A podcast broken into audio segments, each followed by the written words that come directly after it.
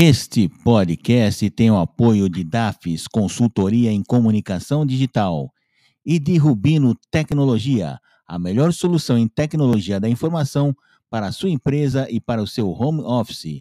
Entre em contato em rubino@terra.com.br. rubino@terra.com.br. Na rádio Opção News, Mercado e Varejo. O maravilhoso mundo do consumo e das compras. Com Marco Ribeiro.